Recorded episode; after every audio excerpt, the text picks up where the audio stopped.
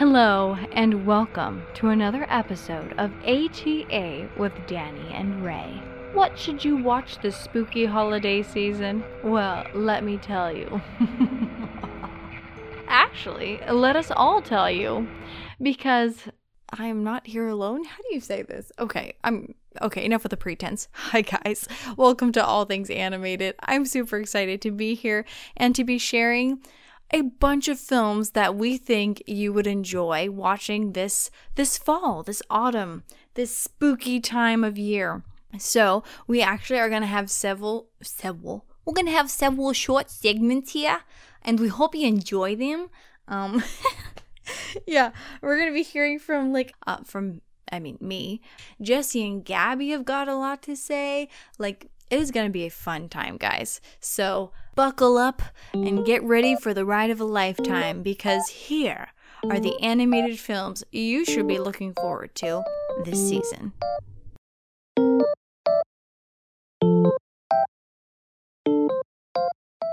Well, hello everyone. Welcome to another um, edition of All Things Animated. Uh, it's Jesse and Gabby. We're going to be talking about two Halloween films or films that are appropriate to watch during October. So, first thing we're going to talk about is we're going to talk about Coraline. Coraline is a 2009 American stop motion animated dark fantasy horror film written and directed by Henry Selick and based on Neil Gaiman's novella of the same name. It was produced by Laika. Uh, they are the same people who produced A Nightmare Before Christmas, Paranorman. Um, they also did Box Trolls, which is a movie we'll talk about later. It's a pretty well known film, uh, especially nowadays. I think at the time it wasn't as well known. Uh, Neil Gaiman's novella came out in 2002, uh, and there's a funny story behind that. Uh, I think Gabby can tell it best. Why don't you tell us the story behind its publishing? So the story behind the publishing, the making of Coraline originally is Neil Gaiman wrote it and he thought it was going to be this awesome kids book and his publisher was reading over it and they were like, "Hey, this seems really scary. I don't think this is kid friendly." And so Gaiman was like, "Well, read it to your kid." And so the publisher did and the kid said it was fine. So they published it. And then they started getting complaints from parents all over the place that was like, hey, you said this was a kid's book. It's too scary for my kid. And so the publisher went back to their kid and they were like, hey, are you okay? You said it was fine, but everyone else is saying it's not. And the kid said, well, it scared me to death, but I wanted to know how it ended. And if I told you I was scared, I would not know the ending. And that's how uh, Coraline was allowed on the shelves. So I didn't watch Coraline as a kid. Um, I was an older teenager. I really enjoyed it for what I paid attention to. I have ADHD, so paying attention isn't always my strongest suit, especially whenever I was between the ages like 13 to 16, which is around when I watched it. So when it came out in 2009, I wasn't the audience who watched it. When I did watch it, though, I thought it was pretty good. It wasn't until uh, after Gabby and I had gotten together, she wanted to introduce me to some of her favorite movies, which included Nightmare Before Christmas, Corpse Bride, Frankenweenie, just some of those same, some of those others like Tim Burton films, right? Because Tim Burton uh, heavily was uh, heavily involved in this project, and uh, Tim Burton films are just her favorite style, and I can I can absolutely vibe with that. It's a great style. We were talking about this not too long ago after we re- we rewatched the film, and I was saying that you know kids deserve to have thrillers, you know like not necessarily horror. They don't need it to be gory and gross and, and like like uncomfortable. But kids deserve to have the same like width of genres that adults have. So kids deserve everything from fantasy, mystery. Um, they deserve science fiction, uh, historical stuff, period stuff, and they deserve thrillers. They deserve stuff that gets your heart racing. Uh, thriller is a better word than horror. I think. I think it captures more so that, you know, kids want to be scared. Like, think about the Goosebump books. Those were really popular. I didn't read them, but those are like a landmark for some kids' childhoods. So I say that this movie and the book that preceded it are a perfect entry into kids' like thriller and suspense media. so he's done a lot of like saying about the movie, but he hasn't actually said anything like about the actual movie. So, Coraline is a stop animation thriller about this girl, obviously named Coraline. She's the main character. She and her parents move into this apartment complex that used to be this really old house that was turned into the apartment complex. And it's around the time in spring where it's all rain. Like, no sun, just rain and mud and fog all day, every day. And so she's really unhappy because she doesn't get to do anything. She doesn't get to go outside or play with friends because she moved away from her friends. And so she decides to explore the house at the encouragement of her father. And she finds this little tiny door in the living room that probably would have been for like a servant's quarters to like hide a little door or something like that. Um, and whenever she basically forces her mom to open it, there's nothing behind it. It's just a brick wall, like whenever they walled up certain parts of the house to make it an apartment. And she's really disappointed. And then she eventually finds out that it is not actually walled up. That is an illusion. It is actually a portal to a other dimension where there are people called your other mother and your other father and the other neighbors. They're the other people and she thinks, of course, at first that it's really weird and she doesn't know what to think about it. And then she decides, this place is better than my real life. I want to, you know, be here as much as possible. And so that's what she does. She does things to try and figure out how she can get there when she's not trying to go to sleep. And she figures that out and it all works out. And then things start to get extra creepy because these people, mind you, have buttons for eyes, kind of like a doll, but they're not dolls because they can talk and move and breathe and all that fun stuff. And so eventually she's like, Hey, I want to stay here forever. And her other mother hands her a box and says, Of course, but first, and reveals that there are buttons and a needle inside the box. And the conditions of staying in this other dimension is that the other mother, also known as the Beldam, has to sew buttons where her eyes are supposed to be and basically devour her soul and that's putting it lightly. So Coraline is like, um, excuse you. No, thank you. The rest of the movie is her and the other children, well, the ghosts of the other children that the Beldam has devoured, try to basically get back the souls of the children. And Coraline ends up defeating the Beldam and everything is happy. So, since I have become an adult, and again, Gabby has kind of reintroduced Coraline to my life, it is a fantastic film. I really, really like it. I think it's one of my favorite Tim Burton films, honestly. I don't vibe with his style nearly as much as Gabby does, but Coraline is a top tier film. It's definitely something that we like to watch every October now. It's like kind of tradition, that with a couple other movies. The writing is so good, and that's, you know, partially because of Neil Gaiman his original novella, but the way that Tim Burton and uh, Henry Selick and just the the whole like like a studio brought it to life from that novella, they did a fantastic job. And the stop motion adds that extra layer of I don't want to call it creepy because stop motion isn't inherently creepy, but because you're watching still photos of actual objects, not like 3D models or hand drawn people, you're watching like like physical objects moving around there's this added weight to it that makes it more real, and therefore the scares are more scary. The creep is more creepy. And it, I love that effect you get with stop motion animation. Wallace and Gromit makes that super fun because even though it's heavily stylized, the lighting and the weight and density of things and the distance of things, it all just looks so much more real because it is. It's a bunch of still frames put together. That's the stop motion feature of it. So uh, let's rate the film. So I think as far as the uh, spooky factor, I'm gonna give it five buttons out of five. Like it is a perfect scary kids film. And unless your kid is super sensitive or nightmare prone, which I was as a child, uh, but if your kid's just really good at consuming kind of like creepy media, like if they're Goosebumps kids, this is a perfect movie for them to watch because it's done so tastefully and it's so funny and it's just it's good. It has you engaged, and that's what makes the scares that much better. So I would give five buttons out of five for the spook factor. I also will give it a five out of five for the spook factor. Whenever I first watched it, I actually was like 12 or 13, um, and my dad let me pick out the movie at the rental place. I thought it looked cool, and I didn't know it was a spooky film. And so when spooky stuff started happening, me and my sisters all got scared and we all had to sleep with the lights on for the next two days. You didn't finish the film, did you? No, we didn't. They turned it off. they turned it off right at the point when the beldam starts to transform, right? Yep. Yep. And it's so funny that you like recount it this way because we just watched it with her younger brother. He's about 13 years old. Mm-hmm.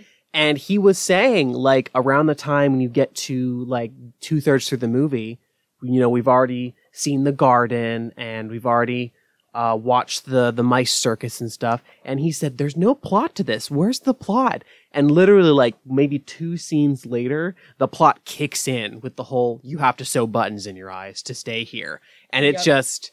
And the movie is slightly off-putting in some ways, but like it, it lulls you into this false sense of security. And that's why you guys lasted so long in the movie because you didn't know it was going to turn spooky like yeah, that. we did not know. Um, but if you watch the movie multiple times, it's wild because every little thing is so intentional. You watch it multiple times and you're like, oh my gosh, I didn't notice that before. Because the entirety of the beginning of the film is foreshadowing. Like there are scenes in the kitchen of the other mother's house where there are these cute little portraits of children's busts, like children's heads. And then whenever you meet the ghost children, it's their silhouettes. It's insane. And that's just one example. There are like a there's a hun- there's a hundred examples of how the animators and the writers and the actors and the designers put so much forethought into how everything was framed. It's everything is so intentional and you don't realize that until you've watched it multiple times. So so with that being said, I definitely want to move into rating it at for entertainment. So I'm going to give this one another 5 out of 5. Um, I'm going to give it 5 out of 5. 5 out of 5 jumping mice for entertainment because it's really well done. I think the whole film is super satisfying. Like the conclusion's really good. The voice cast is fantastic. Uh, Coraline is voiced by Dakota Fanning, who has a great voice. Laurence Fishburne voices the cat, and anything he voices is just a lot of fun because he's got that great gravelly um, deepness to it. But everything about this is super enjoyable, um, especially when you've rewatched it several times. You know, in, in your lifetime, it just gets better and better because you can notice new things. So five out of five jumping mice. I'm also going to give it five out of five jumping mice. Um, I absolutely love this film. Um, it has become my most favorite film because obviously, after being scared by it, I watched it one day on Netflix when I was home alone because I was like, why not? It's been years. And I absolutely fell in love with it. And I think other people will too whenever they get past the spookiness, or they might enjoy the spookiness. I have come to absolutely love the spooky. Like, not scary, but spooky. You know, there's a difference.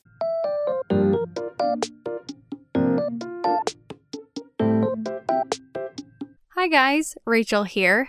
My recommendation for you guys is the film Kiki's Delivery Service. It is a Studio Ghibli film from the year 1989. It is written and directed by Mio Hayazaki, and it is definitely a personal favorite of mine. I rewatched it here recently and I'm like, yep, this is great. This is gold. I love this. So, what's the basic premise? Kiki, the main character, is a young girl who has recently turned 13 years old. Now, there's a tradition in her family, and her family is very unique because she comes from a line of witches. And so, at the age of 13, the tradition is that she is to go out, find a random town or city, and get a job for a whole year. She's out on her own and making a name for herself in this city. And that's what she does. She hops off on her broom at the prime age of 13 years old and takes off for a beautiful city by the sea. And that's basically the whole idea of the film. She starts this business delivering packages. She gets a place to stay. She makes friends. It doesn't sound like this huge adventure, and yet, just how Ghibli always does, it, it really is an adventure, a beautiful adventure of young adulthood. Now, why would I recommend this to you? Why is this worth watching? Well, let me tell you. First of all, the artwork is stunning, and that's no surprise at all. Studio Ghibli always makes high quality stuff, and even though this is from 1989, it definitely holds up. It is absolutely beautiful. The music is stunning. I practically have the soundtrack memorized, and it is one of my personal favorites. I also love her cat Jiji, who's with her the entire time.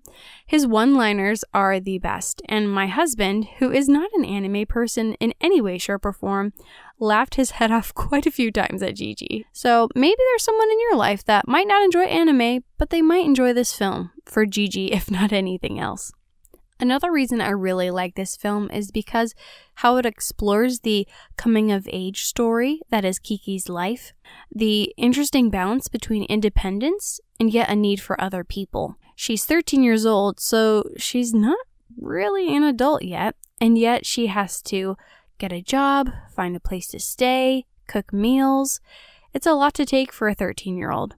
And in that process, she meets a family that owns a bakery and they take her in as their own. They get her a place to stay. When she gets sick, they are there for her. In a lot of ways, they're like a substitute family when her own biological family can't be there for her. I think it's really sweet because I think a lot of us, no matter our age or stage of life, I think we all need that. We can be as independent as all get out, but in the end, we really do need other people. Another reason I love this film is because it explores, and I don't really know how to word this, but it explores what to do when all you know how to do fails. Um, spoiler alert Kiki loses her ability to fly and she can't do her delivery service anymore. And so it really brings up that question what do you do when you're not passionate about your passion? What do you do when your creative outlets aren't fun anymore? What do you do when you physically can't do what you've always done? One of Kiki's friends that she meets along the way recommends not doing it, taking a break, stepping back, and resting. Her friend encouraged her that with time, it would come back. Now, I don't know if that's the case for everyone, but I know in my own life, I- I'm pretty sure that's true. A lot of times I'll try to force things like creative projects, and I know it. I know in the back of my mind, if I'm trying to force it and it's not working out, it's not going to work out. Oftentimes, I know personally I need to step back and let go and let God do His thing. And I know that if God is in it, it will happen. And if He's not, I shouldn't be the one trying to force it. So I really love how they tackle that topic of what to do when your creative juices are running low. I think it's something a lot of us struggle with. Hearing that we need to stop and rest is something that a lot of us probably don't want to hear, more than likely need to hear. So, those are a couple of reasons I really enjoy the film. Um, so, ratings, uh, as for spookiness, I am going to give it a total of uh, 0.25 out of 5 black cats. It is not spooky whatsoever. It's just very sweet and endearing, and that's why I love it. So, I, I'm not much of a spooky, scary person, if I'm going to be honest. I can't really do scary films. So, this is my kind of a Halloween film. Very sweet, very innocent, with very little spook. It's it's great. I love it. As for overall enjoyment, um, five out of five broomsticks. So fun. It's it's just a personal favorite of mine. I know I've said this a hundred times, but it's just so well done, and it's just I love how Miyazaki can take everyday life situations like working at a bakery and doing deliveries and making new friends. It's not, there's one or two really exciting moments, but I mean, let's be honest, it's mostly just normal life stuff through the eyes of a 13 year old girl. And yet, Miyazaki makes it interesting. He makes it seem inspirational and exciting and what how's he can romanticize the ordinary and he does an excellent job of it in pretty much all of his films. So that's why i enjoy kiki's delivery service and i think you will too. Now for the million dollar question if you are like me and you are also a christian parent with little ones what do you do around this time of year? Halloween where there's a lot of dark things in films and media these days. Now, I don't necessarily have the answer for you. I just know that for me personally, in regards to this film, I would be comfortable with letting my kids watch this film someday. But no matter what film or bit of media I may be watching with my children, I want to be having conversations with them about what we watch, about the good and the bad. What does the Bible say about this? And no matter what we discuss, I, I want them always to see how the darkness of this world pales in comparison to the hope that we have in Christ. And hopefully, these conversations where we dissect and digest that's I don't know how to it's not food we're talking about movies but hopefully these conversations will lead to discernment in their lives and that they'll be able to walk into any situation and say okay I can see the good in this I can see the bad in this and, and I know what the Bible says about this and here's what I'm going to do about it so yeah these are definitely skills that can begin at a very young age right here in our homes so that's my suggestion for you guys I think it's a great film. I hope you watch it. Remember, it's called Kiki's Delivery Service. Go out there and find it. And now we're going to go back to Jesse and Gabby. See you guys. Bye.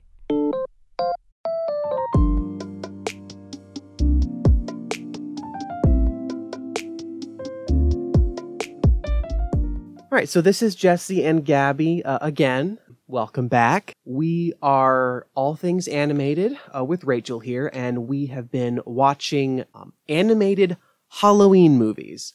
Up to this point, we've watched ones that are definitely meant to be spooky. They're meant to be like October movies, Halloween movies, um, you know, the spooky, scary skeleton style. To kind of break the mold a little bit, I chose the uh, 2014 American stop motion animated fantasy comedy called The Box Trolls. This film was directed by Graham Annable and Anthony Stacchi. I hope I pronounced that right. If I didn't, I apologize. It was based loosely on the 2005 novel Here There Be Monsters, or Here Be Monsters by Alan Snow. Uh, this was produced by Laika as well, so it was the same animators as the Tim Burton films, um, which would be like Coraline and uh, Paranorman and, and those. It's not done by the same director as Coraline or by the same producer, Tim Burton, but it has the same feeling to it that all of those Laika films have. It's definitely very funny because there's always an element of comedy in these films, even the, the spooky, scary ones. And even though it's not explicitly meant to be a spooky Halloween movie, uh, the concept and the setting and uh, the storyline definitely fits in a children's scary movie. I, I think for sure. Um, I had mentioned in the earlier recording we did about Coraline that the added weight that you get of watching real objects moving when it comes to claymation and stop motion animation uh, just adds it just add weight to what you're watching. I think it makes everything feel more real and solid. There's an impact you get that you don't have with 3D modeling with Pixar or 2D animation with like early to late, you know, Disney. So I've seen this movie twice before. This would have been my second time. No, this would have been my third time watching it. Uh, Gabby, was this your first time seeing the movie? Absolutely not. I have watched this movie more than three times. I don't know how many times, but I absolutely love this movie. It's so silly, but at the same time, it's so heartwarming. Um, and fun fact so the actress who voices Coraline is Dakota Fanning and the actress who voices the little girl in Box Trolls is her sister, Elle Fanning. So that girl would be uh, Miss Portley-Rind. I am blanking on her first name because she's referred to as Miss Portley-Rind a So whole much. bunch. Winnie, Winnie Portley-Rind. L Elle, uh, Elle Fanning is the voice of her. So I love this movie a lot for the same reasons. It's very silly. Um, all of the streets are named after cheeses, which is really makes everything very silly. All the characters' names are influenced by cheeses. Well, not all of them. Um, the main antagonist is a guy called Snatcher. So in this world, the city is run by white hats. They're the most prestigious elite member of, of society. They wear these tall, ridiculous looking white hats. and while they're trying to run the city, they also are obsessed with anything cheese like. They got a cheese tasting table and they're very snobby and they don't get anything done like your average politician. So Snatcher wants to become a white hat, but he's gross and nobody likes him. But He's also severely allergic to cheese. oh, and he, he gets like cheese rage or something. Not only does he swell up, but he gets angry. He basically turned into like a really ugly looking Hulk. It's gross. It's awful. Uh, but he really, really wants to be a white hat. Of course, nobody wants to give him the white hat.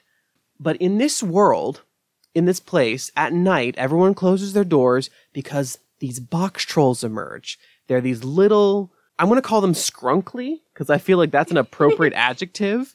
Uh, these little scrunkly, like blue, gray, green little monsters with glowing yellow eyes, and they all wear boxes as like clothing. And it's, and they're really, really cute. And they're very curious. They're inventors. They're tinkerers. So they'll dig through your trash and they'll take things because they like to, to fiddle and invent stuff. They're very curious. They're builders. Uh, but everyone's scared of them because, you know, they're little monsters. Um, they look really scary at a glance, but they're not. They're actually very sweet and they have this whole underground community beneath the city.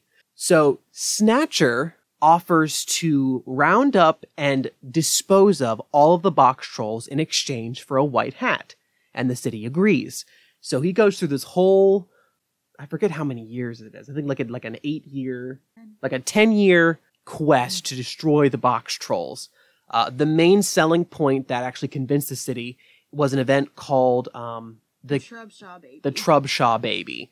So essentially, the rumor is that the box troll stole a human child um, from the Trubshaw family, so the Trubshaw baby, uh, and then they ate him and spit out his bones. That's how the story goes. And so they, they also a- said that he killed his father. Yeah, they also said that the um, the box trolls killed the dad whenever the dad of the Trubshaw baby went looking for him. So the whole city, like, they have these festivals every year where they basically like commemorate the Trubshaw baby, and they have these like weird plays and stuff where they talk about the evil box trolls, and they're the, they're the boogeyman. They're the boogeyman, right? Well, come to find out, the Trubshaw baby is living as a box troll under the city. This cool thing about the about the box trolls is that the boxes they wear they're for items, right? So you'd like an egg box or like a salsa box or a box of light bulbs, and that's how they name themselves. So they call the Trubshaw baby eggs, like that's his name, because that's the box he wears. Is a box that has eggs printed on it, which I just think is a really cute cute detail. Uh, eggs discovers that he's a human. He teams up with Winnie, who is a very strange little girl, very into gore. She's obsessed with the eating of the Trubshaw baby part of the story. Um, she's actually kind of disappointed that um, he wasn't eaten and had his bones spit out. She, um, at one point, whenever we are introduced to her, she notices that the box trolls are outside and she wants to go outside. So she takes her father's white hat because her father is one of those politicians who does not pay attention to her and throws it outside and is like, oh no, I have to get my dad's hat now. How terrible. And so she goes outside and she's like, I hope they eat me. Like, are they gonna take my toe? Are they gonna eat my toe? I hope they eat my toe. Yeah, she's one of those kids. I feel like a lot of kids are actually quite morbid. They're just not all very vocal about it. I feel like you have to like grow through morbidity as a child because death is in the world. so it's not like it's that far off. Um, between Winnie and Eggs, they essentially team up to tell the world that the box trolls do- don't eat people. They're actually quite kind, um, but they keep getting captured and rounded up by Snatcher. And he's actually using them to build a box troll crushing machine. But the box trolls, they're so scared of people that they'll hide in their boxes, right? Eggs has to convince them basically stand up for yourselves, don't be pushed around by Snatcher, and we're going to show the world how how great you are. So there is a happy ending, but man, there is some suspense, and Snatcher is terrifying. If I'd watched this as a child, if I'd been like, you know, between 9 to 12 years old in 2014 when this came out, I would have been scared absolutely pantsless by this man. He's creepy. He looks awful. And his end is actually quite gruesome. Yep. you want to tell them how he died? so, spoiler alert, eventually he, um, whenever everyone thinks that the box trolls are dead, no, the box trolls are still alive at this point. Never mind, the box trolls don't die. For the record, they don't die. yeah, they don't die. Sorry, spoiler alert, they don't die. But eventually, close to the end of the movie, he holds Winnie and Eggs and Winnie's father hostage, and he's like, I am going to be a white hat now. White, white hat. He's going to be a white hat now, folks. a white hat now. And so he sits down at the fancy cheese table that the politicians sit around and talk about cheese and forget to talk about the important things of the city.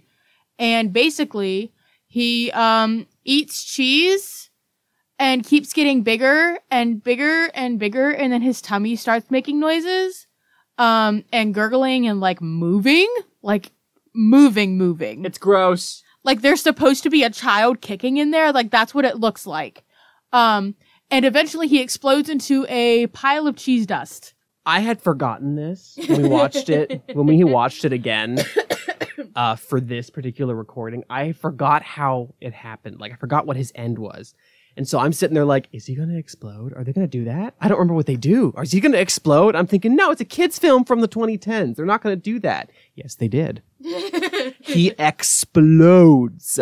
Now, of course, it's not explicit and gory and gross, but it is quite like the the implied violence and gore is quite apparent. Like there's no way to sugarcoat. He exploded. I, I want to say I hate to say this because you're not supposed to like be this kind of person, but it was quite satisfying after the fact to know that a man who built his career on lying about the box trolls, lying to the people, taking a good little girl hostage, and um trying to feed other people to the evil box trolls exploded that was kind of nice that he got that kind of karma at the end. I'm just gonna I'm gonna say it honestly. Um, this movie is weird. Like Coraline's weird, but this movie is weird because it takes place in an entirely fictional setting of this cheese city. Because Coraline tries to be like real world on this side and other world on the other side, but this one is just fully other, and it's a it's so much fun. Yeah, so Coraline is like the writers were like stoned when they talked about it. But like this one I don't know what they were on. It was much harder. It was it was way harder. Like they just threw darts while they were high on something at a random dictionary list. And they were like, okay, cheese, trolls, boxes, we got it. I mean, we say that. It's not like the movie's incoherent. The world that's built is very interesting and very cohesive. And it's a lot of fun. I mean, it's, it's perfect setting for a kid's film. It's just like, how did you reach all of, how did you reach all of these different identifiers to build this world? It's just so cool. It's very creative and I like it for that. Um, I adore this film. I forgot how good it was since it has been a minute since I've seen it. I think the last time I watched it was in 2014. 2015 actually maybe 2016 which is still like a long time ago now. We're in 2022 y'all. Uh, so i'm gonna go ahead and say for this movie um, i'm gonna give it a three out of five boxes for spook spookability. It definitely has its moments of suspense. It's definitely very different for the children's films that are common for this time. Like how coraline was very different for its time it definitely is it's it's quite different in that way um it's not fully spooky but it's it's definitely appropriate to watch in october i'll say that Yeah, I'm also gonna give it like I'll give it a two and a half boxes out of five. Um, because it, it it does have like a satisfying amount of spooky, but like it's not gonna scare you. It's not gonna scare the pants off of you. You know. Um. snatcher might Yeah, he might. he's, He's ugly he is the spookiest thing about this movie, honestly. I mean, unless your child gets easily scared by monsters, like if your child couldn't watch Monsters Inc., they should not watch this movie. Like, just saying. Um, so, um, but yeah, it's not that spooky. It's a good movie. Um, entertainment wise, I'm going to give it five cheese wheels out of five because it is a very entertaining movie. It is very silly. It is very goofy. And the plot is very it's easy to it's an easy to follow plot you know? Obviously the plot twist comes and you're like oh my gosh i did not expect that. But like it's something that is realistic. It's not a plot twist that you think that they just threw it in there. You know it makes sense. Like it's not a deus ex machina basically. A god basically that means god in the machine. It's when a plot twist doesn't feel sincere. It's like oh but secretly they were actually this and like it's not satisfying those are referred to as deus ex machinas interesting There's no thought put behind them. And those are in a lot of films. So when there's not one of those, it's really satisfying because it sets it apart as its own film. Um, in just kind of in that sense, it puts it in that category of films that are satisfying to watch because of it. I'm so glad you picked cheese wheels because that's what I was going to do as well. So we were absolutely on the same, absolutely on the same wavelength. Um, I'm to give it five as well. This is a fantastic movie. Highly recommend it. Everybody should watch it. Like, honestly, everybody should watch it. Unless you're lactose intolerant at the sight of cheese, then maybe don't watch it. But if you're lactose intolerant at the very sight of cheese, you might have other problems you need to talk to somebody about. um, I love watching spooky kids movies. And there are so many good ones. There are some that we thought about watching, like Paranorman is a really, really good film. I really enjoy it. It's a newer one, so like the special effects are really good. That's mixed in with the stop motion. It looks very clean. It's very funny. I thought about doing that one, but doing another Tim Burton one almost kind of felt like cheating, even though he's the king of spooky children. Honestly. There's like the Addams Family film that came out recently that I've actually heard some really good things about. Um, there's like Frankenweenie, Nightmare Before Christmas is absolutely appropriate to watch in October, and so there's actually a lot more to choose from. Um, I would argue that James and the Giant Peach should be watched in October because that movie is really creepy. I don't think it means to be, but it is. So I I just love this time of year because there's so much wholesome animated content that's spooky to consume. So that's my final thought for that. Gabby, if you had any final thoughts yourself. always, always have milk with your chocolate chip cookie. Any type of milk, but have milk. But if you're lactose intolerant by the sight of milk, please do not. I would recommend anything else. All right. Well, thank you for listening to us rumble, ramble, and rumble and rant about these films. We love them very much, and we hope that you go out and watch them if you haven't, or watch them again if it's been a while, or if you watched them yesterday, watch them tomorrow. It's worth it. You know, treat yourself. Happy Halloween. Happy All Hallows Eve!